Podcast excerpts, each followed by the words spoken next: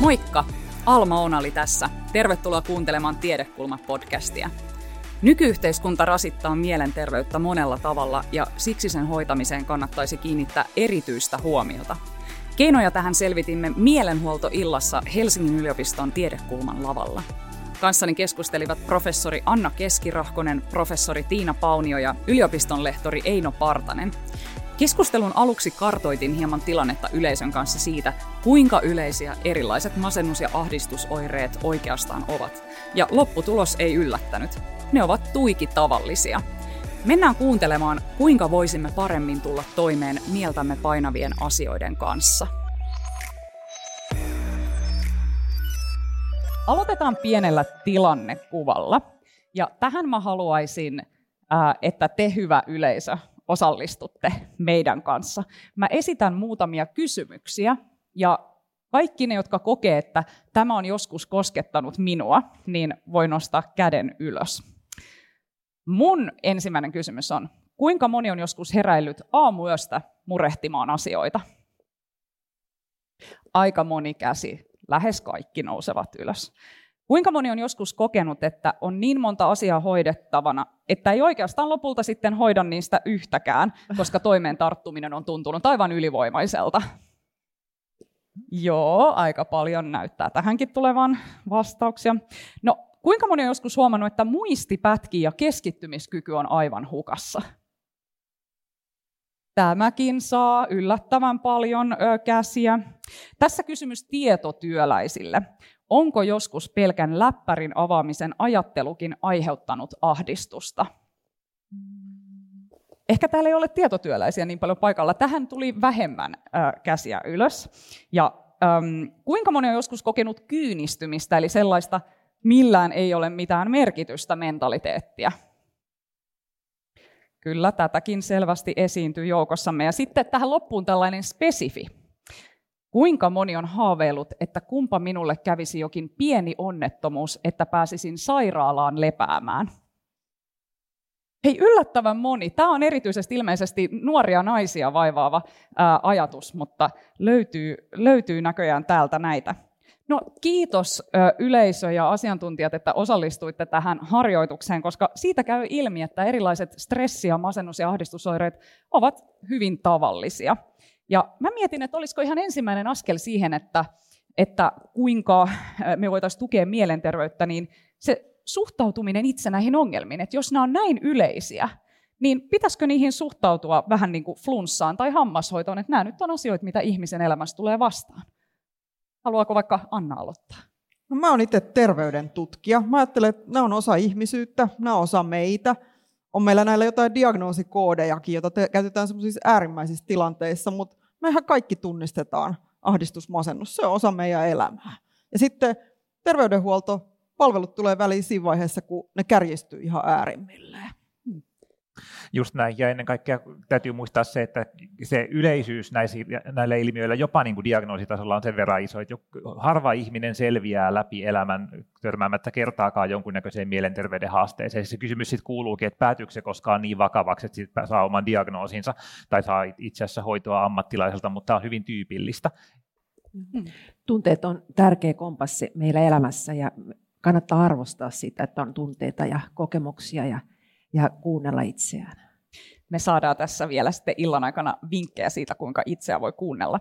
No hei, erilaiset taudit ja diagnoosit ovat myös sidoksissa siihen aikaan, jota eletään. Suomessa esimerkiksi sydän- ja verisuonitaudit ovat vähentyneet merkittävästi elintapojen muutosten seurauksena.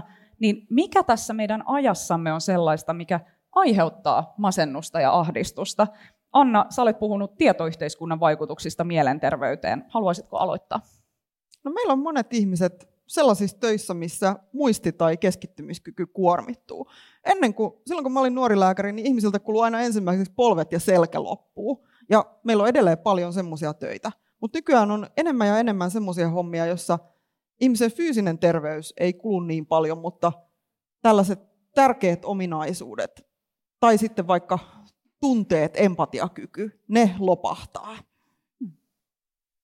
Ja tätä voi tavallaan jatkaa myöskin siitä, että mitä yhteiskunta vaatii meiltä tällä hetkellä. Että aiemmin vaadittiin paljon sitä, että pystyy kantamaan taakkoja tai, tai vaikka viljelemään maata, joka on raskasta fyysistä työtä. Mutta mitä pidemmälle ollaan menty nykyaikaiseen yhteiskuntaan, sen enemmän se vaatii meidän tiedonkäsittelykykyä. Että se on tavallaan se resurssi, mikä ensimmäisenä paukahtaa rikki tai mikä sitten loppuu kesken. Että tavallaan se työkyky tai selviäminen yhteiskunnassa ja pärjääminen ylipäätänsäkään elämässä ei välttämättä ratkea siitä, että onko joko fyysinen haitta tai rajoite, vaan pikemminkin siitä, että onko joku niin kuin tiedonkäsittelyn tai niin kuin tunteiden hallinnan rajoite. Ja sitten tietenkin tämä elinympäristö aset, niin kuin on erityisen haastava meidän unelle ja vuorokausirytmille. Et meillä niin luonnolliset signaalit niin ne unelle eli, ja vuorokausirytmille, eli, eli auringonvalo ja tämmöiset niin kuin tasarytmiset sosiaaliset signaalit, ne on ikään kuin hajonnut. Ja me eletään aika paljon kännyvarassa ja, ja työtehtävät voi olla ihan mihin aikaan vuorokaudessa, vaan kaupat on auki 24 tuntia, mikä on tietenkin ihan kiva asia meille kuluttajille, mutta, mutta tämmöiset niin ulkoiset rytmittävät seikat auringonvalon lukuun ottamatta, niin ne, on, ne, on, ne ei ole enää sillä niin tiukasti rytmisiä kuin mitä ne oli aikaisemmin. Ja ehkä yhden asian voi myöskin lisätä sanomalla, että ei välttämättä ole niin itsestään selvää, että onko esimerkiksi mielenterveyden hankaluudet tai haasteet itsessään lisääntynyt, vai ollaan me myöskin opittu tunnistamaan näitä ongelmia paremmin.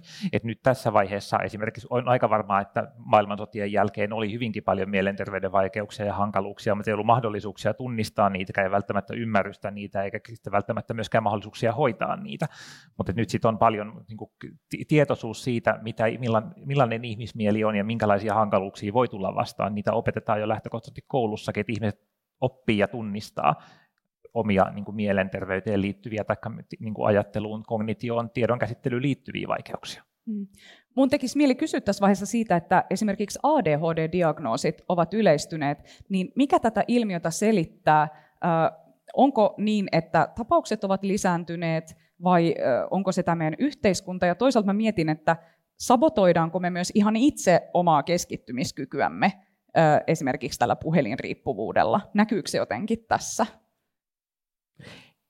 Joo, on ne jonkin verran on aidostikin lisääntyneet, mutta myös sitten kynnys hakeutua hoitoon ja hakea apua on, on madaltuneet. Hmm. Mutta varmasti mole, molemmat läsnä.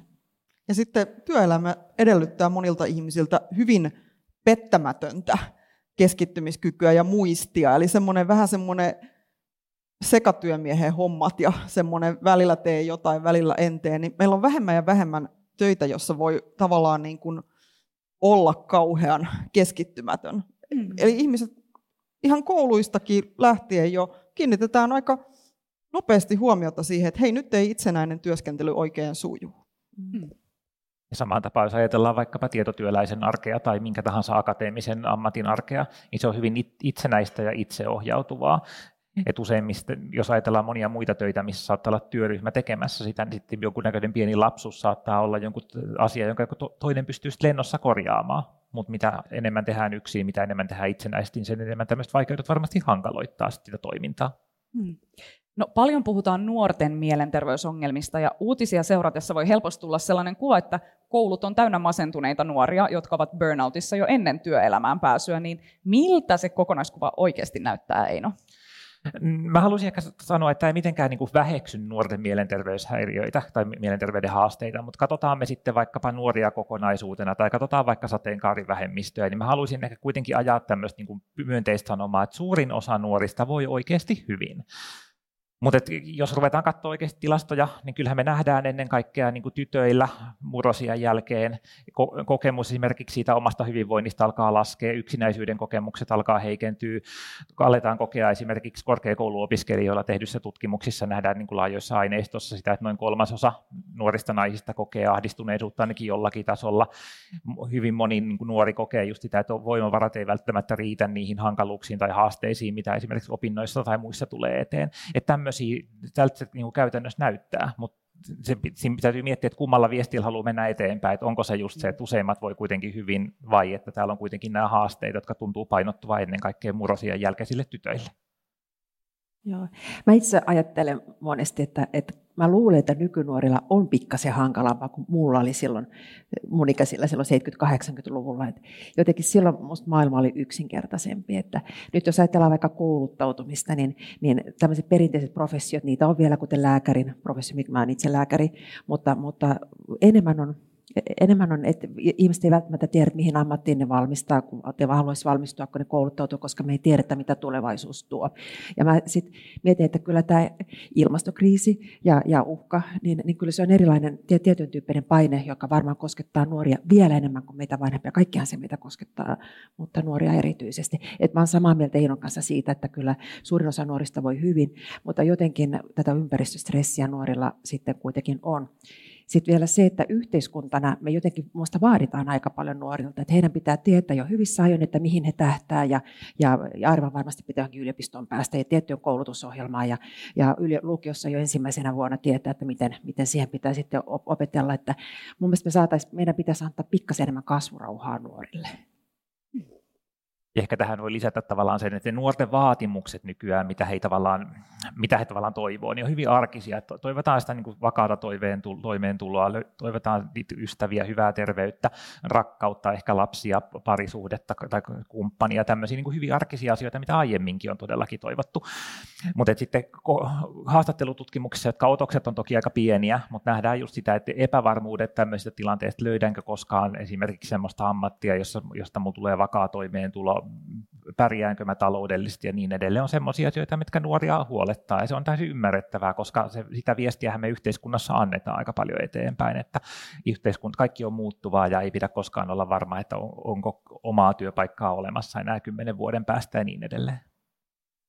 Mä ehkä itse haluaisin nostaa esiin sen näkökulman, että tämä on totta, niin kun sä kerrot, että nuorisolla, nuorisolla se hyvinvointi on polarisoitunut, mutta sitten ne, joilla menee aika huonosti, niin meillä ehkä turvaverkot on viime vuosina ja vuosikymmenenä vähän ohentuneet. Että sitten kun lähtee se pudotus käyntiin, niin siinä on vähemmän semmoisia pysäyttäviä tekijöitä. Ja nyt sitten pandemia-aikana vaikka nuorten yhteisöt, se, että saa kaverien tukea tai viettää aikaa tärkeiden ihmisten kanssa, niin meillä on ollut vähän vaikeuksia tämän asian kanssa, niin suojaavat tekijät ovat myös vähän ollut kortilla viime aikoina. Hmm. Tosi hyviä pointteja. Palataan vielä myöhemmin näihin yhteiskunnan tason asioihin. Edetään seuraavaksi syvemmälle näihin eri teemoihin, jotka on olennaisia mielenterveyden kannalta, eli stressiin, uneen, liikuntaan, ruutuihin ja muihin elintapoihin. Ja lähdetään etsimään niitä keinoja, joilla me voidaan pitää omasta ja muiden mielenterveydestä huolta.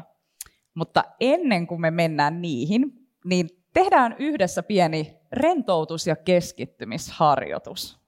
Mm, tämä on versio Mieli ryn ankkurointiharjoituksesta ja nyt mä pyydän kaikki, että otetaan vähän sellainen ryhdikkäämpi istuma-asento, pyöräytetään vaikka olkapäät kerran taakse ja sitten voitte jättää kädet sillä rennosti siihen syliin. Voitte vaikka laittaa silmät kiinni tai katsella metsämaisemaa. Keskity nyt hetkeksi jalkapohjiin, eli miltä tuntuu kontakti maahan siellä jalkapohjissa. Ovatko molemmat jalat tukevasti maata vasten? Tunnustele sen jälkeen sitä, miltä istuminen tuolilla tuntuu. Tunnustele jalkojesi kontaktia sekä tuoliin että maahan. Aisti kaikki tuntemukset, jalat lattialla ja istuinluut tuolia vasten. Kiinnitä sen jälkeen huomiosi hengitykseen.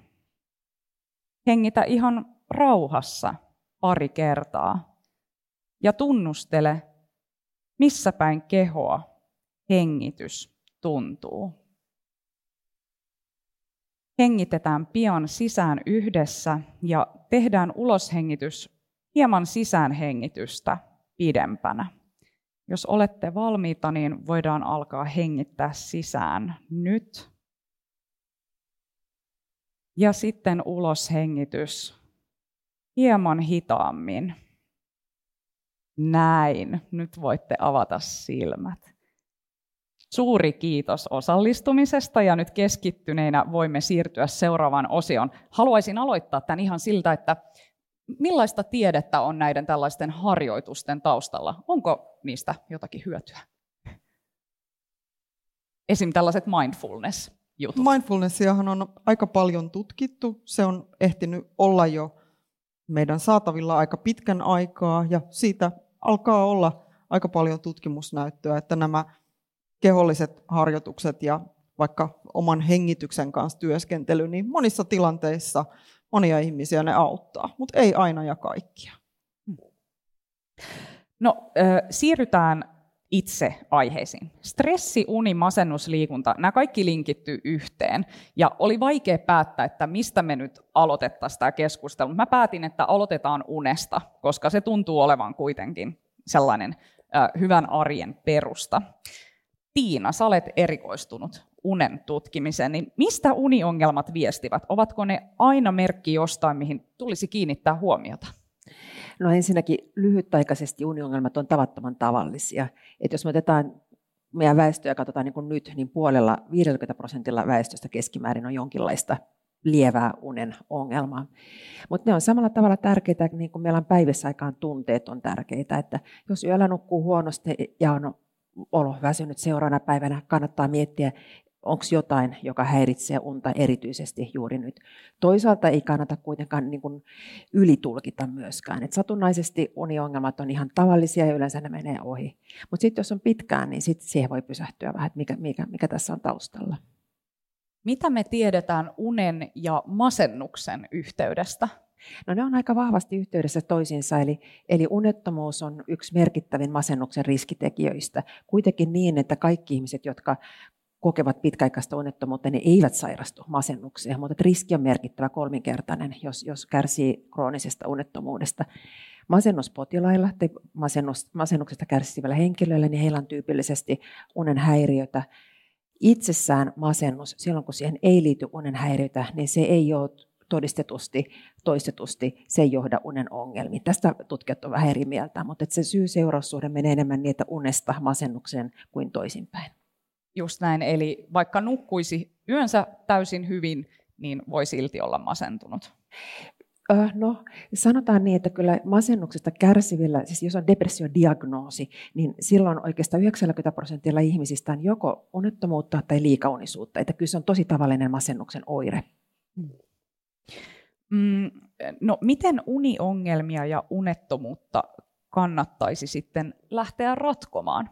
Onko jotain sellaisia yleisiä vinkkejä, joita voi antaa? Kannattaa lähteä yksinkertaisesta.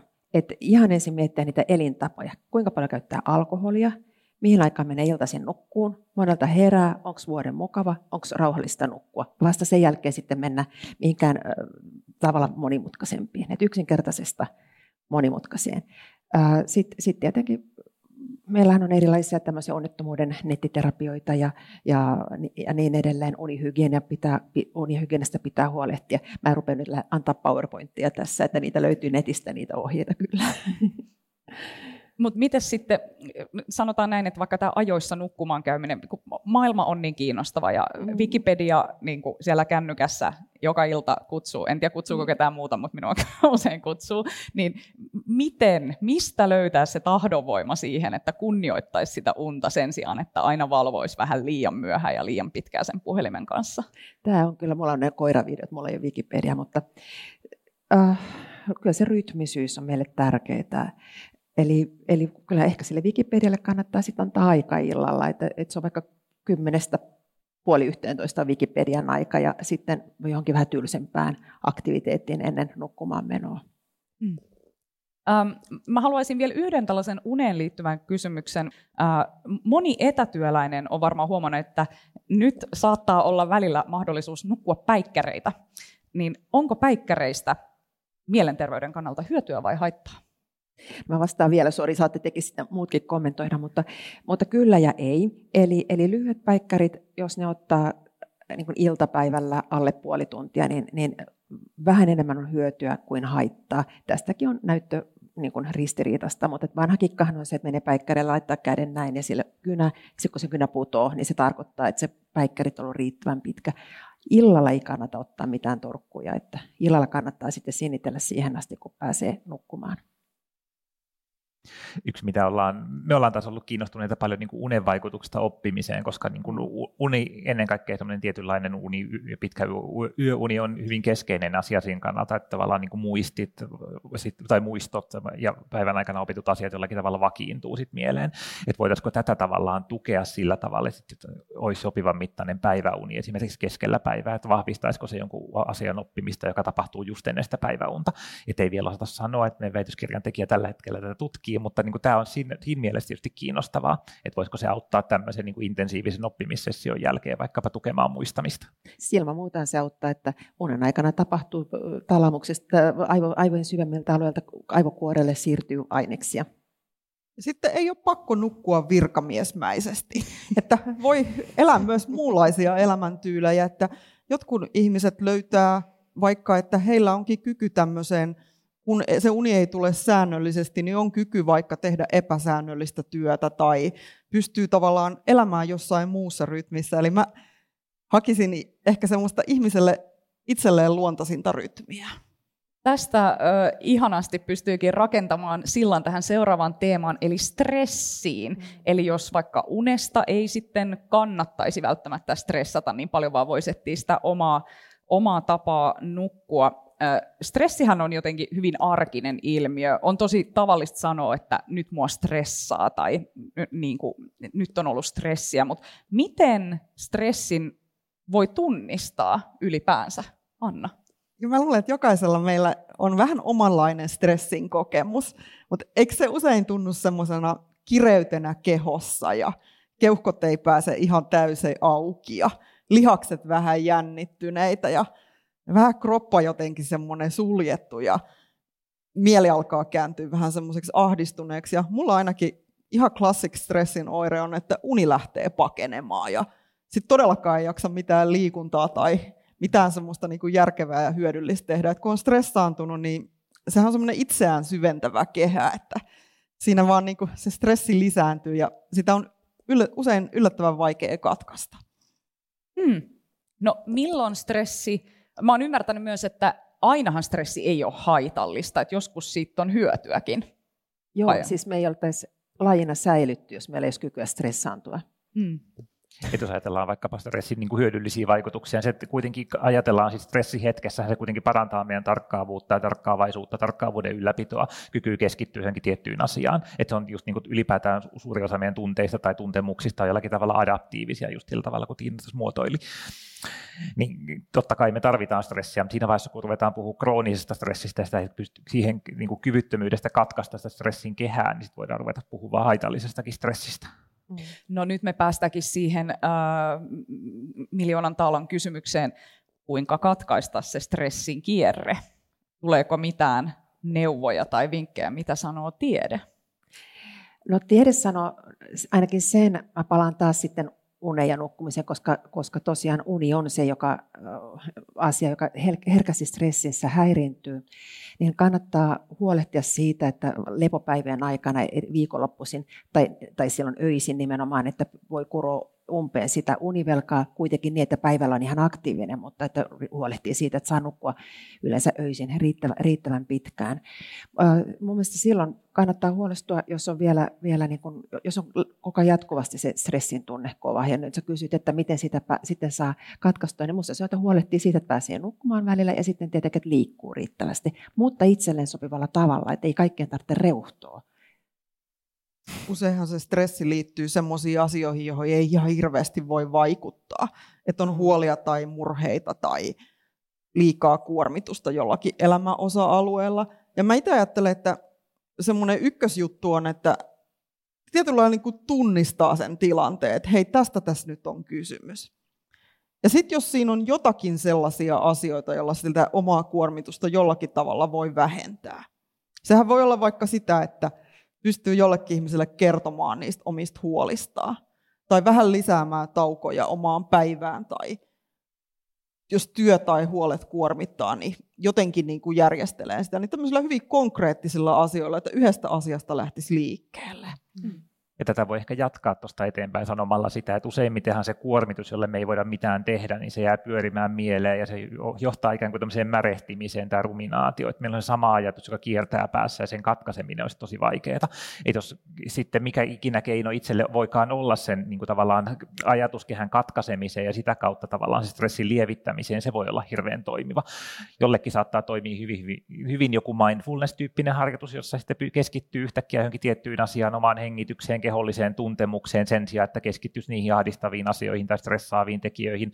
Henkilökohtaisesti mulle auttaa liikunta, koska se sitten taas pakottaa mut ajattelemaan jotain täysin muuta ja silloin mulla ei ole kykyä esimerkiksi keskittyä siihen niin kuin ahdistavaan tai stressiä aiheuttavaan asiaan, vaikka se ei ratkaise sitä asiaa koko itsessään, mutta se kuitenkin katkaisee se ajatuskehä, joka aiheuttaa mulle ne stressin oireet, sitten mulla on enemmän niin kuin aikaa ja mahdollisuuksia sitten taas tehdä jotain pitkäjänteisesti sille stressaavalle asialle tai tekijälle. Että se antaa mulle, se on niin kuin tavallaan ensiaputaito tietyssä mielessä, joka antaa mulle tilaa ottaa käyttöön jotain monimutkaisempia ja kehittyneempiä ratkaisukeinoja ja selviytymiskeinoja.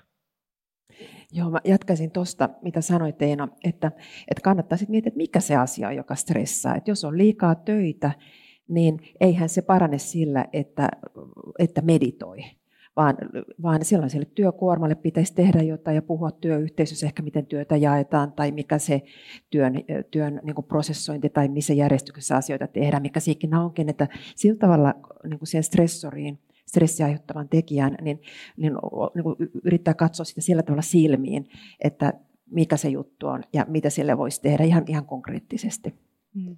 Sitten on tietysti varmasti, niin kuin mainitsittekin, että sellaisia asioita, joille ei kauheasti voi tehdä mitään. Nyt esimerkiksi inflaation aikana moni saattaa murehtia raha-asioita, koska jonkinlaista vaikka palkankorotusta ei saata olla vaikka millään tavalla näkyvissä. Niin just tällaisissa tilanteissa nämä on varmaan niitä hankalimpia, että kun on aidosti joku sellainen tilanne, mille ei kauheasti itse voi mitään. Ehkä haluaisin vielä sanoa, että me usein heitetään se stressi semmoiseksi yksilön ongelmaksi ja ratkaise tämä ja viisi temppua, millä pääset irti stressistä, mutta sitten on myös ihan tämmöisiä klassisia keinoja kuin yhteisöt ja yhteinen toiminta muutoksen eteen ja vanha kunnon vallankumous. Että tavallaan niin kuin, että ei, ei unohdeta sitä, että meillä on myös sellaisia isoja rakenteellisia tekijöitä, jotka ei tavallaan niin kuin millään hengittelemällä lähde pois, vaan niitä, niitä täytyy tavallaan sit vaan niin kuin sitkeästi lähteä yhdessä työstämään, että hei, et, tämä juttu ei nyt toimi ja nyt tämä täytyy muuttaa. Ja sitten usein ihmisillä sen asian, että kun tavallaan niin kuin pääsee toimimaan, niin se on itsessään jo semmoinen vapautuksen aihe.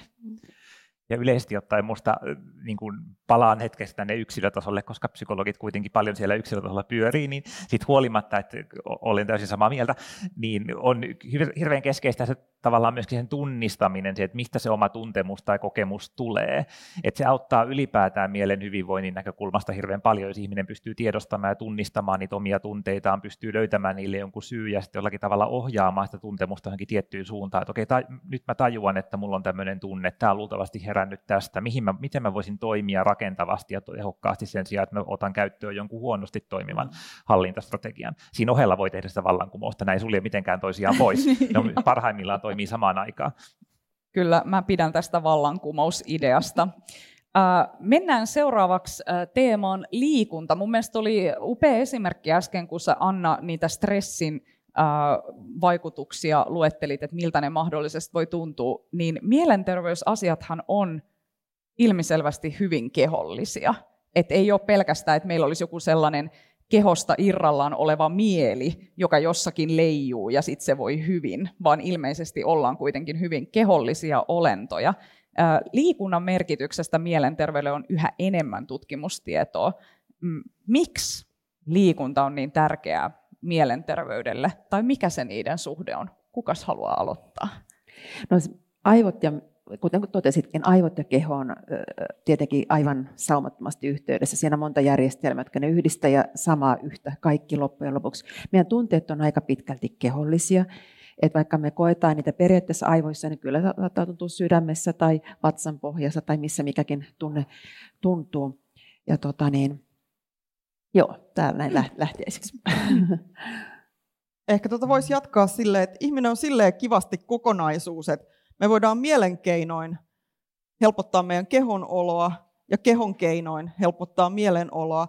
Mä kaivoin just esiin jonkun tämmöisen esoteerisen perustieteilijän tekemään artikkelin, eli joku tuolla jossain laboratoriossa on tosi paljon selvittänyt niitä aineenvaihdunnallisia polkuja, joilla tämä arkikokemus, että liikunta poistaa stressiä. Siellä on ihan semmoisia todellisia niin kuin jotakin systeemejä, jotka kääntyy toiseen suuntaan, kun me annetaan meille keho, keholle rasitusta ja liikuntaa. Eli semmoinen liian, ähm, liian paikallaan oleva, liian staattinen elämä selkeästi ei tuota meille semmoista ihan kauhean hyvää fyysistä hyvinvointia. Joo. Siis sopiva rasittava liikunta, niin se myös parantaa unta. Ja, ja oikeastaan tämä on yksi syy, miksi ikääntyneellä uni heikkenee, on se, että liikunta vähenee. Ja luultavasti erilaisella liikunnalla on vähän erilaisia vaikutuksia hyvinvointiin. Että jos ollaan katsottu jotain meta-analyysejä, vaikkapa kognitiivista heikentymistä, tiedonkäsittelyn heikentymistä, niin silloin joku liikunta, jos liittyy paljon koordinaatiota ja muuta semmoista tiedonkäsittelyä vaativaa tai tie, niin kuin tietoa tai tiedonkäsittelyä edellyttävää toimintaa, niin se voi olla tehokkaampaa kuin taas toisaalla sitten esimerkiksi semmoinen hyvin aerobinen pulssia nostattava, hikoiluttava liikunta voi sitten toimia hirveän paljon paremmin, esimerkiksi ehkä sitten muun mielenterveyden kannalta, koska just se pakottaa kehon uuteen asentoon ja saamaan saa aikaan ihmiselle hyvin erilaisia uudenlaisia kehollisia tuntemuksia. Et samaan tapaanhan, jos ajatellaan niin kuin sitä kehollisuuden merkitystä, niin meillähän on paljon ikään kuin semmoisia kehollisia ensiaputaitoja, puhutaan niin sanotusta tip-taidoista, jotka on ikään kuin semmoisia kehollisia tuntemuksia, joilla tarkoitetaan, olla tavoitellaan ikään kuin semmoista keinoa, että jos on joku ahdistava tunne päällä ja se pitää saada katkaista astua pois, niin halutaan tuottaa joku voimakas kokemus, esimerkiksi puristamalla jääpalaa kädessä, ja sitten lämpötilan kokemus saa aikaa jotenkin tietynlaisen kehollisen tuntemuksen, joka saattaa lieventää tai katkaista sitä tunnetta silloin. Että ne ei ratkaise ongelmaa, mutta ne antaa ikään kuin aikaa saada parempia hallintakeinoja siihen, että sitten yhtäkkiä tunteiden säätely tai niin kuin tunteen käsittely jollakin tavalla onnistuu, eikä me välttämättä päätä tekemään semmoisia toimia, mitä me ei haluttaisi tehdä, esimerkiksi paita paikalta tai tekee jotain muuta välttämiskäyttäytymistä. Mm.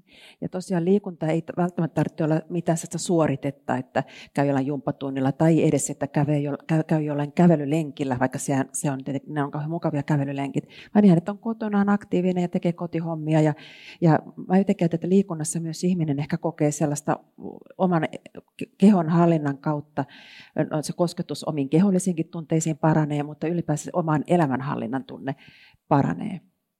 Mä haluaisin jatkaa tuosta, koska toi on mielestäni tosi tärkeä näkemys, kun vaikka puhuttiin paljon kehollisuudesta ja liikunnan merkityksestä, mutta kyllä liikunta esimerkiksi on semmoista toimintaa, jossa ihminen yhtäkkiä kokee saavuttavansa jotakin. Mä voin ottaa esimerkin vaikkapa, että mä opin jonkun tanssikoreografian tanssitunnilla ja koen suurta iloa ja riemua siitä, että mä oon onnistunut tässä ja kyennyt tähän. Ja se on kuvaa sitä, että mä pystyn johonkin, se kyky, kyky tai kokemus siitä minäpystyvyydestä kasvaa, elämänhallinta paranee ja monet muut myönteiset asiat tulee sitä kautta, se ei pelkästään välttämättä se kehollisuus, joka siinä on taustalla. Mm. Me tässä ollaan puhuttu siitä, että kuinka liikunta vaikuttaa mielenterveyteen, mutta onko, entäs liikkumattomuus, kuinka se vaikuttaa mielenterveyteen? Haitallisesti.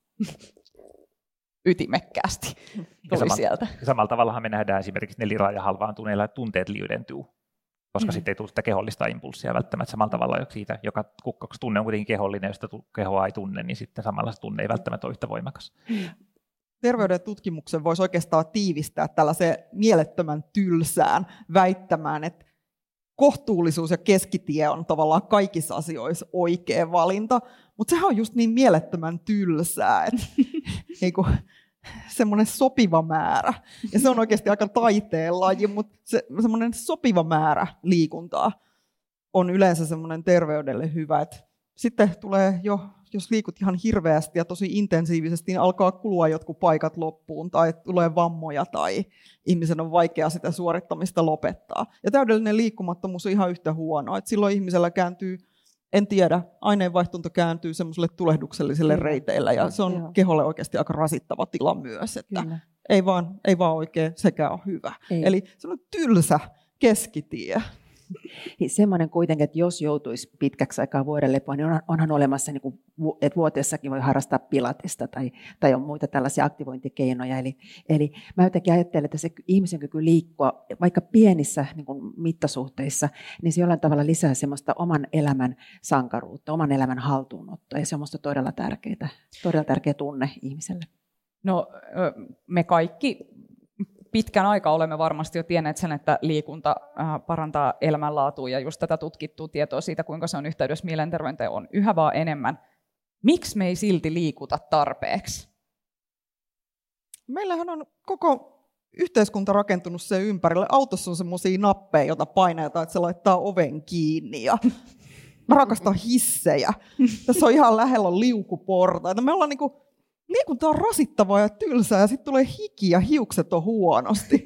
Siis, mehän halutaan niinku eroon siitä raatamisesta. Siksihän meillä on vesijohdot ja viemärit. Eli me, me, me halutaan mukavoittaa meidän elämää me ollaan löydetty siihen tosi hienoja ratkaisuja, mutta sitten jossain vaiheessa nämä hienot ratkaisut ehkä on vähän alkanut kääntyä jo meitä itseä vastaan.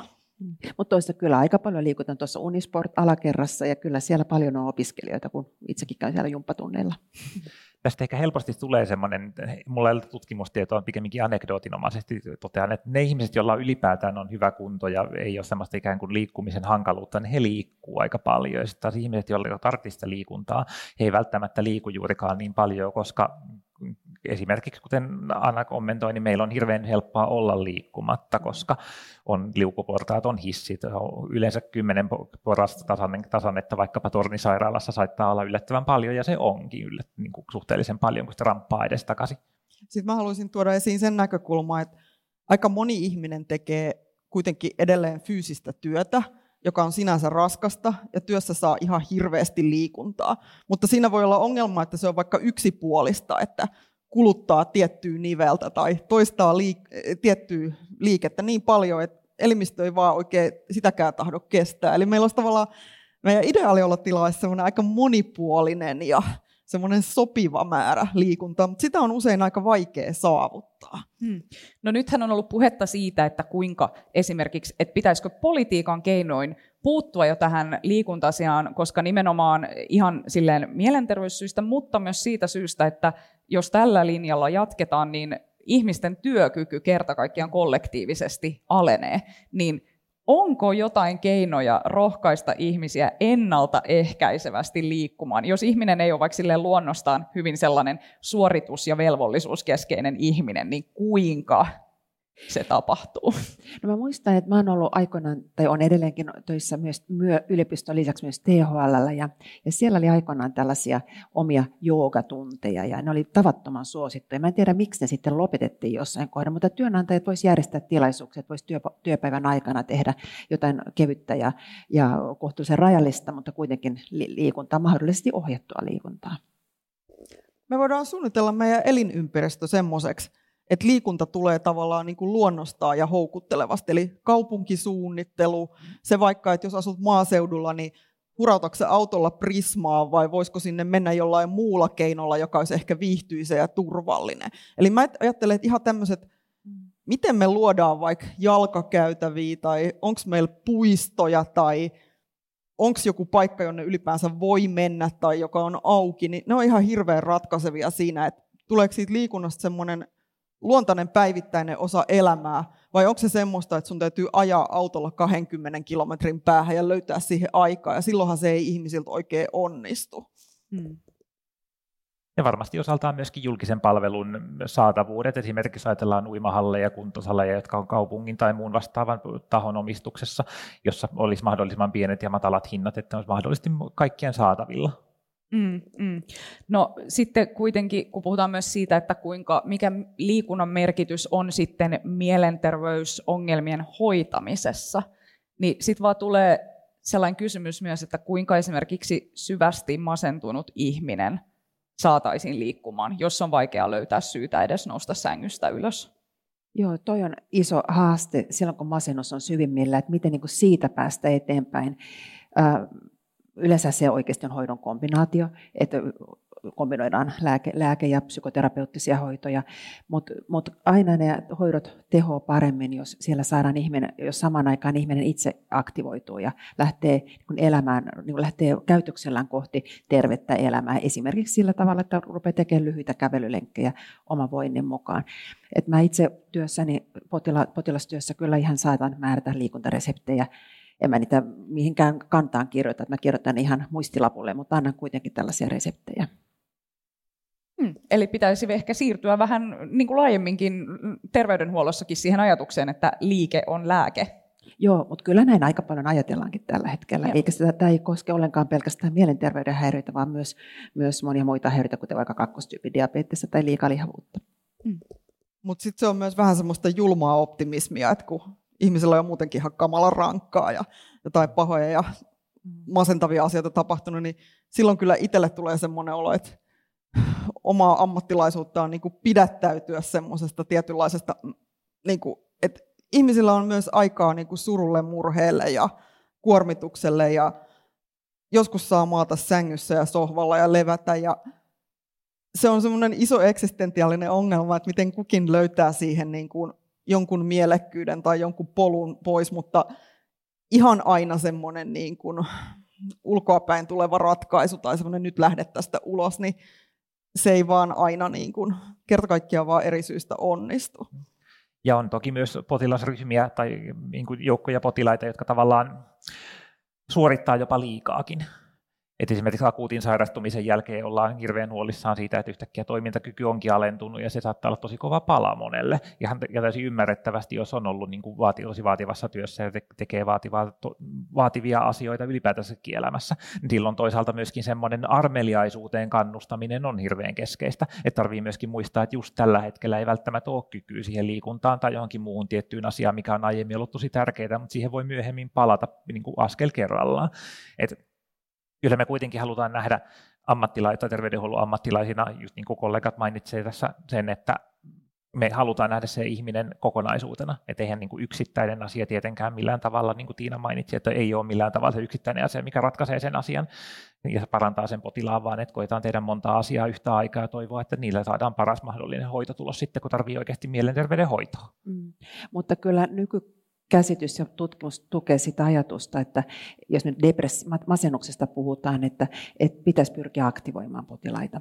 Eli se on se niin lääkehoito, psykoterapia, mikä se hoitomuoto onkin, se yhteensä aktivointi. Sama pätee myös sellaisiin sairauksiin kuin selkäsa, sel, selkäsäryt ja selkäsairaudet. Ja, ja ei ajatella, että pitkät sairauslomat olisi hyväksi, vaan mieluummin sitten osa-aikaisesti takaisin siihen aktiviteettiin. Ja tavallaan, että tullaan, ei, ei niin vetäydytä liikaa pois, koska meidän aivot oppii myös olemaan sit irti kaikesta ja silloin se paluu semmoiseen tavalliseen elämään voi olla entistä vaikeampaa, jos on liian pitkään poissa. Mm. Mutta tämä on kauhean yksilöllistä tietenkin, että me ollaan yksilöitä haluaisin vielä semmoisen lisätä, että me usein ajatellaan psykoterapiaa, joka on masennuksessa semmoinen vaikuttava hoitomuoto usein, niin me ajatellaan nojatuolissa istumisena. Mutta psykoterapia voi olla muutakin. Et vaikka klassisessa kognitiivisessa psykoterapiassa, jota on tosi paljon tutkittu, niin semmoinen käyttäytymisen aktivaatio, että lähtee siitä sohvan nurkasta ihan johonkin, vaikka vaan parvekkeelle tai pihalle tai vähän niin kuin siirtää itseensä johonkin, niin se on tavallaan niin kuin yksi niistä vaikuttavista terapeuttisista strategioista. Ja se voi olla vaikka sitä, että siirtyy johonkin toiseen paikkaan hetkellisesti. Silloin usein ne sitten omat ajatuksetkin vähän liikahtaa toiseen asentoon. Eli meillä niin kuin ehkä semmoinen ajatus siitä, että mitä se kaikkea se terapia on, niin sitä voi myös vähän liikutella. Hmm. Just näin, äh, erinomaisia pointteja. Seuraavaksi haluaisin puhua vähän ruuduista ja älylaitteista ja sosiaalisesta mediasta, koska niitä usein myös syytetään monista tämän päivän mielenterveysongelmista. Ja ne toki vaikuttavatkin uneen ja liikuntaan ja sosiaalisen ahdistukseen, niin millaisia seikkoja meidän kannattaisi tunnistaa älylaitteiden ja mielenterveyden välisestä suhteesta?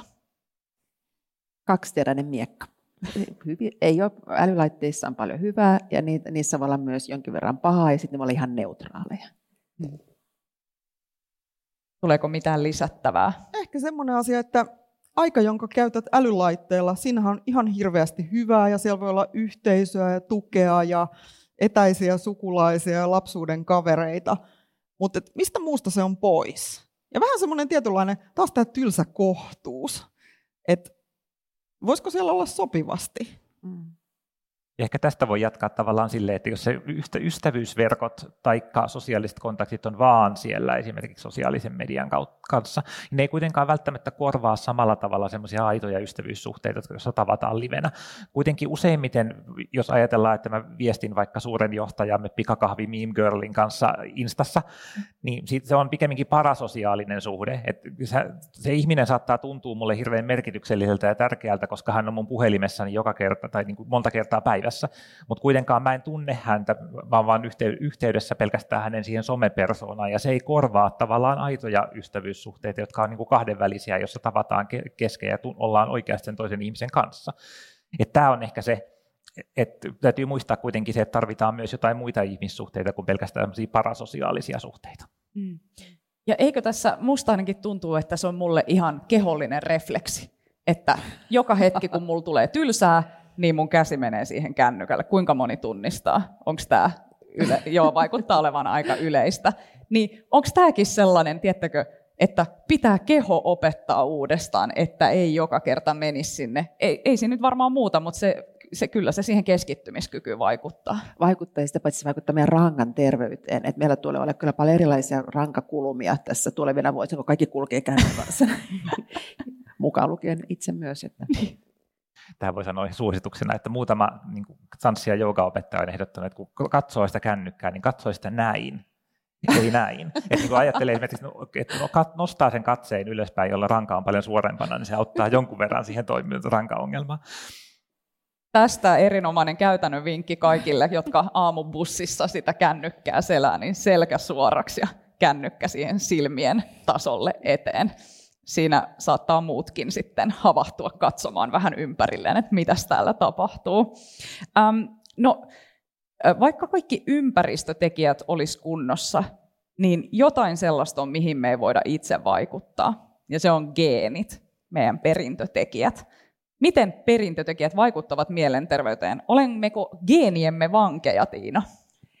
Äh, no siis totta kai perimä vaikuttaa, perimän tekijät ja niiden variaatiot vaikuttaa alttiuteen sairastua mielenterveyden häiriöihin, mutta jos me nyt puhutaan tänään näistä vähän lievemmistä ahdistuneisuudesta ja tavallisesta masennuksesta, niin ne on hyvin monigeenisiä, polygeenisiä sanotaan, mutta niihin vaikuttaa ympäristö erittäin merkittävästi. Eli ei me tässä mielessä me ei ole geenimme vankeja. Toki meillä on kullakin meidän oma perimämme ja sitä kannattaa sillä tavalla kunnioittaa, että meillä on erilaisia alttius- ja herkkyystekijöitä, jotka voi olla ihan sisäsyntyisiä eli, eli biologisia ja tullut joko perimästä tai vähintään varhaisesta kehityksestä, mutta ei me tavalla vankeja olla. Eli ketään on määrätty sairastumaan perimänsä pohjalta. Mä oikeastaan vaan vahvistaisin tuota Tiivanan viestiä, että kovan linjan perinnöllisyystieteilijä sanoo, että kysyisittekö tätä vaikka psykologilta ja sosiologilta, että tämä on niinku kind of not meidän juttu tämä. Että geenit ei tässä suhteessa määritä ihmisiä, että se on kyllä oikeasti se meidän elinympäristö ja elinolot ja vuorovaikutus, joilla on niin kuin ihan tosi ratkaiseva rooli masennuksesi ahdistuksessa se on myös psykologisesti tavallaan, me ei voida muuttaa meidän geenejämme käytännössä, me voidaan muuttaa meidän ympäristöä. Se, mihin meidän kannattaa joka tapauksessa painottaa ja keskittyä, on se, että me ajatellaan, mitä me voidaan tehdä, eikä ajatella, että no, geenit on jotenkin deterministisesti määrännyt sen, millainen minusta tulee, joten ei kannata tehdä mitään. Se ajaa vähän tämmöisen toivottomuuteen, että oli, oli se niin kuin geeniperimän osuus mistä tahansa, niin kuin vaikkapa stressireaktiivisuudesta kuinka suuri tahansa, niin siinä on kuitenkin se osuus, mihin pystytään itse omilla valinnoillamme tai ympäristöllä vaikuttamaan. No mun seuraava kysymys on ehkä vähän hähmänen, mutta mä toivoisin, että päästään kuitenkin tässä vielä sitten just siihen, että kuinka me niiden masennuksen ja ahdistuksen kokemusten ja tunteiden kautta tai kanssa toimitaan. Eli millaisia taitoja ylipäänsä mielenterveydestä huolehtiminen vaatii? Onko vaikea kysymys? Joo, ei ihan helppo kysymys, mutta nyt me tullaan tavallaan tällaiseen käsitteeseen, kun puhutaan positiivisesta mielenterveydestä. Eli hyvä mielenterveys ei ole vain sitä, että ei ole sairautta, vaan se on niin laajempi, laajempi käsite. Ja, ja kyllähän äh, nykyaika erityisesti, mutta varmaan kaikkien aikana tietyn tyyppistä kimmoisuutta tarvitaan, muotisana resilienssi. Meillä nyt tarkoitetaan sitä, että erilaisissa muuttuvissa, ajoittain stressaavissakin olosuhteissa ihminen pystyy joko mukautumaan tai ainakin, ainakin niin kuin sillä tavalla reagoimaan, että sitten vaihtaa sitä ympäristöä, jos ympäristö ei ollutkaan hänelle sopeutuva. Niin se on yksi sellainen. Sitten tietenkin ihan perus, peruskyky niin kuin oppia ja selvittää asioita ja sitten kyky sosiaalisiin suhteisiin on erittäin tärkeä mielenterveyden kannalta. Et mehän ollaan hyvin sosiaalinen laji ja jos pystyy, on helppo, helppo luoda sosiaalisia suhteita, niin nämä sosiaaliset suhteet on tosi tärkeitä silloin, kun on vaikeita elämässä. Hmm ehkä psykologian näkökulmasta me hirveän usein katsotaan esimerkiksi kykyä niin kuin pärjätä erilaisten elämänhaasteiden kanssa erilaisten selviytymiskeinojen käsitteen kautta. että meillä on ikään kuin selviytymiskeinoja tai coping-keinoja, niillä on tietynlainen hierarkia, että on ikään kuin semmoista selviytymistä haittaavia coping-keinoja, maladaptiivisia coping-keinoja, tämmöisiä saattaa olla esimerkiksi alkoholin käyttäminen, että ne, ne ei millään tavalla vie sitä ongelmaa pois, mutta ne vie sen haitallisen tunteen tai ahdistavan tunteen pois. Et se on silloin, kun on juonut pullon viinaa, niin minua ei enää ahdista, mutta seuraavana aamuna luultavasti ahdistaa, koska se ahdistava asia ei ole kadonnut minnekään. Mutta sitten on ikään, ikään kuin semmoisia adaptiivisia ja korkeamman tason coping-keinoja tai selviytymiskeinoja, jotka taas koittaa tehdä ja ratkaista asioita jollakin tavalla, viedä sitä omaa elämää eteenpäin, vaikkapa niin kuin erilainen huumorin käyttö tai mm. ongelman ratkaisutaidot tai vaikkapa sosiaalisen tuen hakeminen, mitkä tahansa tämmöiset, jotka sitten taas rakentaa semmoista niin positiivista kehää ja koittaa rakentaa ikään kuin jonkunnäköisen ratkaisun sille sun hankaluudelle sen sijaan, se sen sijaan että niin se ikään kuin siirtäisi sen myöhempään aikaan. Musta oli kauhean kiva, että sä mainitsit tuon huumorin. Eli meillä on pikkasen tosikkokulttuuri mun mielestä nykyään, että me niin kilvan loukkaannutaan, siis yhteiskuntana yhteisönä tarkoitan erilaisista asioista. Joku sanoo väärän sanan jossain mediassa, niin joukot niin ryntää niin raivoamat, somen raivo, somen raivo iski. Me vähän kevyemmin ottaa asioita, vähän hakea niin asioiden huvittavaa näköpuolta ilman, että lähdetään pilkkaamaan ketään. Että mä en pilkka, tarkoita lainkaan pilkkaa. Huumori yksi, yksi, on yksi fiksuimpia tapoja selviytyä hankalista tilanteista. Tulee vielä tämmöinen asia mieleen, että meillä on paljon tämmöisiä ihan fyysisiä keinoja, joilla me voidaan vaikuttaa mielenterveyteen, niin kuin Tiina kertoi, että just uni ja ruoka ja lepo, tällaiset ihan perusasiat. Mutta sitten meillä on paljon semmoisia rakenteellisia tekijöitä, eli oikeudenmukainen yhteiskunta ja mm. yhdenvertaisuus ja se, että ihmiset saa äänensä kuuluviin ja on vaikuttamisen mahdollisuuksia ja yhteisöjä. Eli nämä on tosi tärkeitä asioita. Mm. Ja sitten meillä on myös tällaisia jotenkin, niin kuin, meillä on semmoinen niin tarve kokea merkityksellisyyttä ja jatkuvuutta ja niin kuin, että tällä kaikella on jotain väliä. Ja nämä on myös mun mielestä ihan hirvittävän tärkeitä asioita. Että se on tavallaan tämmöinen niin kuin yhdistelmä monenlaisia tekijöitä. Siitä tulee hyvä mielenterveys. Ja hyvää mielenterveyttä voi kokea aika monenlaisissa olosuhteissa, eli myös niin kuin katastrofien, kuoleman, kärsimyksen kautta. Että jotenkin semmoinen, niin kuin, se, se voi syntyä todella monista eri tilanteista. Eli se ei ole niin kuin poissuljettu, vaikka olisi tapahtunut jotain kauheata. Minusta on tosi kiva, että Anna tuot esille tätä yhteiskunnallista näkökulmaa. Ja vaikka tarkoitus ei olekaan mennä syvälle, niin totean kuitenkin, että musta, mä toivoisin, että meidän poliitikotkin muistaisivat tämän. Että, että ei semmoiset revivät vaalikamppailut, niin ei ne ole meidän väestön mielenterveyden kannalta hyväksi. Me halutaan saada konsensusta, yhteisöllisyyden tunnetta ja meillä on niin yhteisö, joka hyväksi me toimitaan.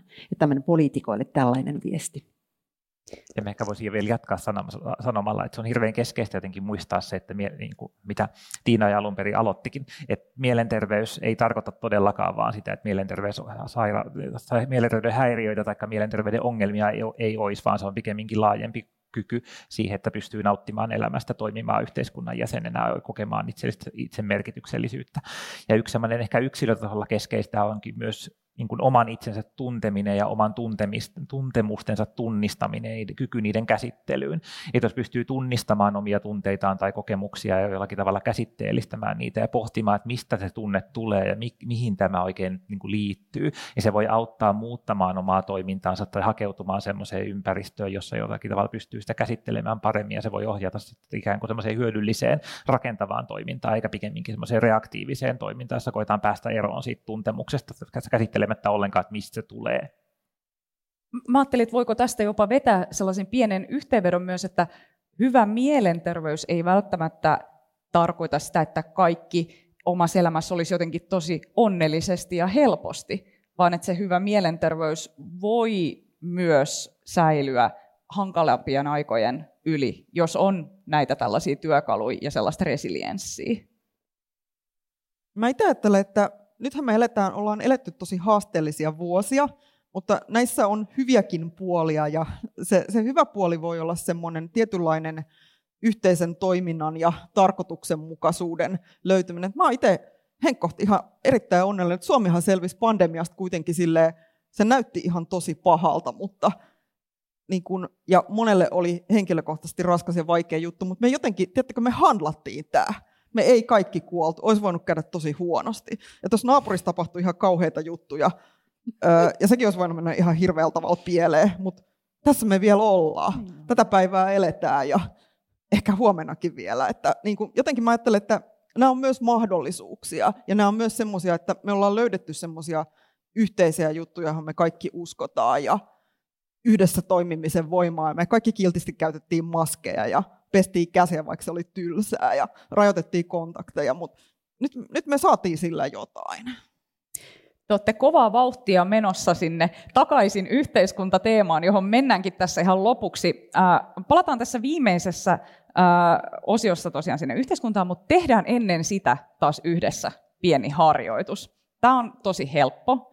Tämä on tällainen stressin lievitys, äh, hermoston rauhoittamiskeino, jonka nimi on perhoshalaus. Tätä on käytetty muun muassa kriisialueilla. Eli laitetaan kädet ranteista ristiin tähän rinnan yläpuolelle näin. Voi laittaa vaikka peukalot vielä tällä tavalla ristikkäin, että se muodostaa tällaisen perhosen. Ja sitten se perhonen laitetaan tähän rintakehän päälle. Ja sä voit tuntea sen sun käsien lämmön siinä rintakehällä. Ja sitten voi tälle hiljakseen, se tahti, mikä itselle tuntuu hyvältä, niin vähän taputella. Tavallaan halata itseään tällä perhoshalauksella. Tällaista keinoa tarjotaan sellaisiin, että kuinka saa katkaistua just jonkun vaikean tilanteen. Onko tälle jotakin perustaa? Kuulostaako tämä vähän niiltä tip taidoilta, joo. TIP tulee siis sanasta temperature, intensive exercise, spaced breathing ja paired muscle relaxation. Ja tarkoittaa just erilaisia semmoisia fyysisiä harjoitteita, joilla koetaan katkaista joku näköinen tuntemus. Tämä menee vähän eri kategoriaan todennäköisesti, mutta niin idea tietysti meillä on sama monilla tämmöisillä psykofyysisillä harjoituksilla. Meillä on paljon tutkimusta siitä, että kun ihminen on kokenut jotain tosi vaikeaa ja järkyttävää, niin osalla ihmisistä sen kokemuksen prosessointia auttaa se, että jos sitä huomiota vähän jakaa johonkin muuhun, ja se voi olla vaikka just tämmöistä taputtelua tai katseen kohdistamista johonkin, ja se on semmoinen ihan tutkimuksissa aika hyväksi osoittautunut vaikeiden tapahtumien purkamiskeino. Ja tämä sun opettama keino, niin mun käsittääkseni se on kehitetty maajärjestyksen jälkeen. Ihan semmoisissa niin oikeasti aika hankalissa tilanteissa. Mm. Eli jos toimii, niin käytä ja kokeile. Entä mikä on kosketuksen merkitys? Mä oon ymmärtänyt aika usein äh, esimerkiksi hierojat kertoo, että ihmisethän tulee myös sinne asiakkaiksi, että joku koskettaisi. Mikä on kosketuksen merkitys hyvinvoinnille, mielenterveydelle? Kyllä se on ihan perustavalla tavalla tärkeää, että kyllä meillä, me ollaan nisäkkäitä, niin nisäkkäitä hoivaa lapsiaan nimenomaan kosketuksen kautta ja, ja tiedetään, että sellainen tylympi hoiva, niin se johtaa stre- muuttuneeseen stressin säätelyjärjestelmään sitten myöhemmin ihan tämä fyys- fyysisesti tylympi hoiva. Eli kosketus on varhaisille, varhaisessa kehityksessä tärkeää ja se on kaikissa elämänvaiheissa tärkeää ja, ja tämä voi olla yksi niitä syitä, lukuisia syitä, minkä takia yksinäisyys on sen, sillä tavalla haitallista. Toki tämä ei ole ainoa syy. Eli kyllä me ollaan taas kerran puhutaan lajista, niin me ollaan laji, joka tykkää kosketuksesta, mutta niin moni muukin laji tykkää, että kyllä napinakin nyppii kieppoja toistensa selästä. Ja... Hmm. Nyt me päästäänkin tästä hyvin ö, hyppäämään teemaan yksinäisyys. Sanotaan, että yksinäisyys tappaa. Ja tänä päivänä me olemme mahdollisesti yksinäisempiä kuin koskaan. Yksinasujien määrä Suomessa kasvaa perinteisten parisuhteiden, perheiden äh, muodostaminen on kääntynyt tavallaan laskuun. Miten pitäisimme toisistamme huolta vai onko tämä yksinäisyydestä niin kuin vastuun ottaminen edes sellainen asia, jota voidaan tässä huippuindividualistisessa yhteiskunnassa edes vaatia? Mä ajattelen, että yhteisöt on semmoinen tosi keskeinen mielenterveyden tukimuoto. Ja näissä me useimmat voimme jotenkin vaikuttaa siihen, että liitymmekö johonkin yhteisöön, osallistummeko me johonkin yhteisöön tai yritämmekö me rakentaa jotain yhteisöä. Eihän se aina ole jo kaikissa tilanteissa mahdollista, mutta meillä on myös semmoisia niin kuin matalan aktiviteetin yhteisöjä, johon voi mennä mukaan, että vaikka jonnekin eläinsuojelutoimintaan tai että sen ei aina tarvitse olla semmoista, että saisit sieltä niin kuin parhaita ystäviä, mutta voi olla mukana jossain tärkeässä toiminnassa. Ja tätä voi tavallaan jatkaa siitä, että useimmiten tunteethan on ikään kuin jollakin tavalla adaptiivisia, ne voi parhaimmillaan kääntää johonkin aktiiviseen ja rakentavaan toimintaan. Esimerkiksi monet ilmastoliikkeet, oli sitten kysymys vaikkapa jostain elokapinasta tai vaikka ilmastolääkäreistä tai mitkä tahansa, niin siellä on yksi keino esimerkiksi hallita ja käsittää ja jollakin tavalla ohjata rakentavaan toimintaan joko ahdistusta tai pelkoa tai jotain muuta semmoista tuntemusta. Että nämä voi rakentaa myöskin semmoista niin yhteisöä siitä huolimatta, että se on sellainen peri, perinteinen ikään kuin, niin kuin kumppanimalli. Sitten sen lisäksi minusta on hirveän myönteistä nykyyhteiskunnassa, että me nähdään erilaisia suhdemuotoja, oli sitten kumppanuusvanhemmuuksia, jotka ei välttämättä me sovi semmoiseen esimerkiksi perinteiseen seurustelusuhde- tai parisuhden muotoon, jotka ei välttämättä sitten enää rakennut sen romanttisen yhteyden ympärille, mutta siinä saattaa olla kuitenkin joku semmoinen niin hyvinvointia tukeva vaikutus siitä huolimatta. Ja sit, mä lähestyn nyt sitten tätä negatiivisen kautta, eli, eli on musta tosi tärkeää, että koulussa kiinnitetään huomiota koulukiusaamiseen ja, ja, ja puututaan, niin kuin, niin kuin puututaankin. Meillä on hienoja systeemiä Suomessa, mutta olisi hyvä, että huolehditaan, että, että ne systeemit toimii ja toimii jatkossakin. Ja työpaikoilla ja opiskelupaikoissa myös, myös nähdään erilaisia kiusaamisen muotoja. Ja jos ihminen joutuu kohtaamaan elämässään sitä, että tulee kiusatuksi, niin se voi olla yksi sellainen altistava tekijä, joka, joka estää tai tuottaa sen pelon hakeutua sosiaalisiin kontakteihin myöhemmin, ja se voi olla ikään kuin siemen yksinäisyydelle. Et koulukiusaaminen on yksi merkittävimpiä mielenterveyden riskitekijöitä. Yksi asia, mikä minusta on tuntunut, tämä on siis anekdootti, tähän saa, kuuluu suhtautua pienellä varauksella, mutta on tuntunut sellainen vaikutelma ainakin, kun olen seurannut omia opiskelijoita, että heidän kyky antaa ja ottaa vastaan palautetta ja rakentaa tälleen niin kuin myönteistä yhteisöä on aivan mielettömän hyvä. Et ilmeisesti niin kuin lukiokoulutuksessa jo tässä vaiheessa aletaan keskittyä paljon enemmän semmoiseen palautteen antamiseen ja vastaanottamiseen ja rakentavaan vuorovaikutukseen, joka näkyy meidän opiskelijoissa tosi hyvin. Että he on aivan loistavia antamaan semmoista hampurilaismallista palautetta, rakentavaa palautetta, samalla kyt kätkeen sen kritiikin sinne ja silti päättää jotenkin positiiviseen, että heillä on hirveän hyvät taidot tämmöiseen. että siinä mielessä ollaan mielestäni menty myöskin osaltaan eteenpäin. Mm, mm. No mitä sitten, ähm, onko jotenkin, onko yksinäisyyden torjuminen tavallaan sen yksinäisen ihmisen kontolla vai onko se joku sellainen asia, mihin myös ei-yksinäiset voisivat vaikuttaa? Kyllähän meidän pitäisi siihen jollain tavalla pystyä vaikuttamaan ja tunnistamaan tällaisia niin syrjäytymisen riskissä olevia myös ja, ja erilaisia kaverisysteemejä, vanhusten kaverisysteemejä, mutta mut tietenkin on, on, on vaikea tavoittaa, jos ihminen on niin kuin erillään ja yksin. Niin sellaista yksinäistä on niin vaikea päästä tavoittamaan, mutta, mutta ehkä me voitaisiin edes niin kuin, niin kuin korostaa meidän julkisessa käyttäytymisessä yhteisöllisyyttä ja sellaista reiluutta. Ja mä taas palaan siihen, että ne meistä, jotka on parasvaloissa, erityisesti poliitikot, päättäjät, mm-hmm. niin meidän pitäisi pyrkiä toimimaan yhteisöllisesti ja ikään kuin inklusiivisesti. Että vaikka me ollaan jostain asiasta eri mieltä, niin ei tule sellaista, sellaista että työnnetään yksittäisiä ihmisiä jotenkin syrjään ja yksinäiseksi. Mm. No, täällä ollaan puhuttu vallankumouksista ja yhteiskunnan, äh, yhteiskunnan roolista äh, mielenterveysongelmien synnyttäjänä, mahdollisesti myös ratkaisijana. Mitä teidän mielestä pitäisi ensin lähteä tässä yhteiskunnassa korjaamaan, jotta voisimme paremmin? Osa mielenterveyden ongelmista ra- ratkeisi ihan rahalla, eli tämmöinen köyhyyden poistaminen ja semmoisen tosi pahan eriarvoisuuden tasottaminen, ja siinähän on poliittiset prosessit ja tämmöisen oikeudenmukaisen yhteiskunnan puolustaminen tosi keskeinen väline, niin tiedättekö, mä pääsisin eläkkeelle. Let's do this. Eh, paljon vähemmän olisi töitä kaiken maailman terapeuteille ja niin kuin sote-ammattilaisille, jos me täällä asia lähdettäisiin fiksaamaan kuntoon. Ehkä ylipäätään semmoinen eriarvoistava lainsäädäntö on haitallinen hyvinvoinnin kannalta, että meillä on Yhdysvalloista erilaisia luonnollisia kokeita, joissa käytännössä yksi osavaltio rakentaa syrjiviä lakia ja sitten voidaan verrata, mitä tapahtuu viereissä osavaltioissa.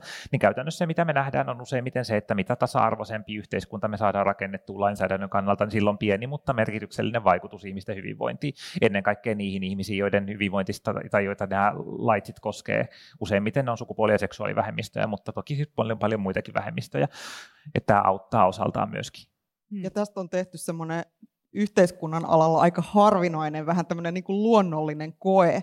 Eli Yhdysvalloissa niin kuin alkuperäiskansojen joukossa ne, joiden tontilla sattuu olemaan rahaa tuottava kasino, jonka ansiosta paikalliset perheet sai huomattavan summan rahaa. Se oli ehkä semmoinen vajaa kymppitonni vuodessa nykyrahassa.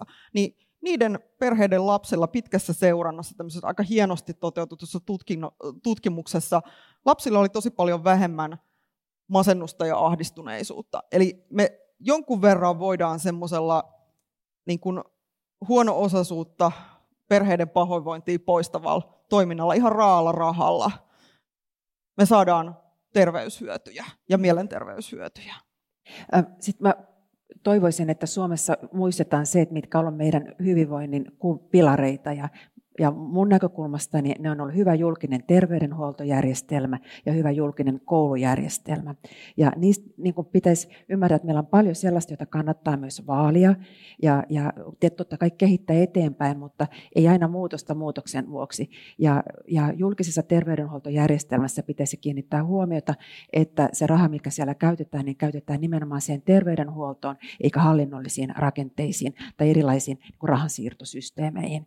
Ja sitten taas koulu koulujärjestelmässä on aivan keskeistä että hyvinvoinninkin kannalta, että meillä on niin jo koko väestöä koskeva ja koko väestön ulottuva hyvä koulutusjärjestelmä. Ja sehän on ollut Suomessa erinomainen, mutta meillä on vähän merkkejä siitä, että meillä olisi tällaista eriytymistä tapahtumassa, varsinkin täällä, täällä pääkaupunkiseudulla. Ja se on sellainen jota pitää, trendi, jota pitää seurata ja joka ei ole niin ter- väestön terveyden kannalta hyvä asia ehkä tähän vaan lisään olen täysin samaa mieltä, ja se pitäisi ehkä mun mielestä muistaa, että jos ajatellaan nuorten mielenterveyttä ja hyvinvointia, niin se etulinja ei ole siellä psykiatrisessa hoidossa, vaan se on siellä oppilashuollossa ja kouluissa. Joo, että se on se ensimmäinen kontakti, mikä nuorella useimmiten on, ja jos sieltä puuttuu resursseja ja mahdollisuuksia puuttuu nuorten hyvinvointia tukeen nuorta, sitten se tuon ongel- ollaan ongelmissa. Et siinä vaiheessa jokainen nuori, joka päätyy psykiatrialle, ollaan tavallaan ikään kuin epäonnistuttu, koska se on tipahtanut sen ensimmäisen turvaverkon läpi jo. Hmm. Edetään tässä viimeiseen kysymykseen. Kannatan lämpimästi kaikenlaisia, niin kaikenlaisia, mutta jonkinlaisia vallankumouksia, mutta lopulta on varmaan aina helpompi muuttaa omaa toimintaa kuin yhteiskunnan toimintaa valitettavasti. Siksi tähän loppuun haluttaisiin tarjota teille hyvä yleisö sekä täällä paikan päällä että siellä streamin päässä, niin yksi vinkki jokaiselta tutkijalta, jonka voitte ottaa mukaan tästä illasta. Eli kultakin teistä jokin sellainen mielenhuoltotoimi, jonka jokainen voi arjessaan helposti toteuttaa? Mä en tiedä, onko tämä helposti toteutettavissa, mutta se, mikä, mitä mä näkisin keskeisenä, on se, että tunnistaa sen oman tuntemuksensa, osaa ja antaa aikaa sen käsittelylle ja koittaa pohtia, että mistä se tuntemus tulee. Koska mitä paremmin pystyy tunnistamaan ja tiedostamaan sen tuntemuksen alkuperän, sen paremmin pystyy muuttamaan sitä omaa toimintaansa. Et se on mun mielestä tavallaan yksi keskeisiä näkemyksiä tai lähtökohtia ikään kuin psykologian näkökulmasta, että mistä pitää lähteä.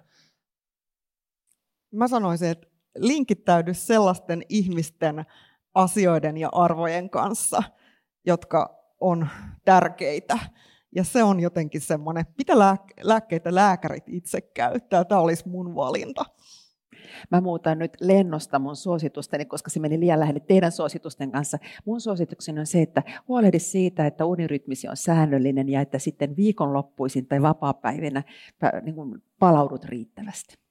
Ja voiko sitä jotenkin sitten tarkkailla sitä riittävää palautumista? Onko joku vinkki siihen, että mistä tiedän, olenko palautunut tarpeeksi? No vaikka voisi tehdä niin, että oletetaan, että on tämmöinen maanantai, perjantai, työviikko ja sitten lauantai tai kouluviikko ja lauantai, sunnuntai sitten vapaa päivä, niin sunnuntaina voisi istua vaikka kello 13 ja miettiä, että onko mulla semmoinen olo, että mä oon ihan rento ja rauhallinen, vai onko mulla sellainen olo, että mun syke hakkaa korkealla ja, ja rupeaa niin vähän kädet täriseen. Ja jos, jos on sellainen stressaantunut olo, niin sitten voisi ajatella, että, että onko mä nukkunut ja levännyt riittävästi. Ja sitten mennään takaisin kaikkeen siihen, mitä me keskusteltiin aiemmin. Eli jokaiselle nyt tällainen pieni sunnuntai-kotitehtävä, että sunnuntaina pysähtyy ja tutkailee, mikä se oma olo on. Erinomaista. Suuri kiitos meidän keskustelijoille. Saisinko aplodit? Kiitos, että kuuntelit Tiedekulma-podcastin. Meillä Helsingin yliopistossa tehdään myös toista tiedepodcastia nimeltään Utelias mieli. Siinä tutkijat kertovat, mikä on heidän mielestään kiinnostavinta omalla alalla juuri nyt. Joten, jos pidit Tiedekulma-podcastista, niin kuuntele myös Utelias mieli. Löydät sen kaikista podcast-palveluista.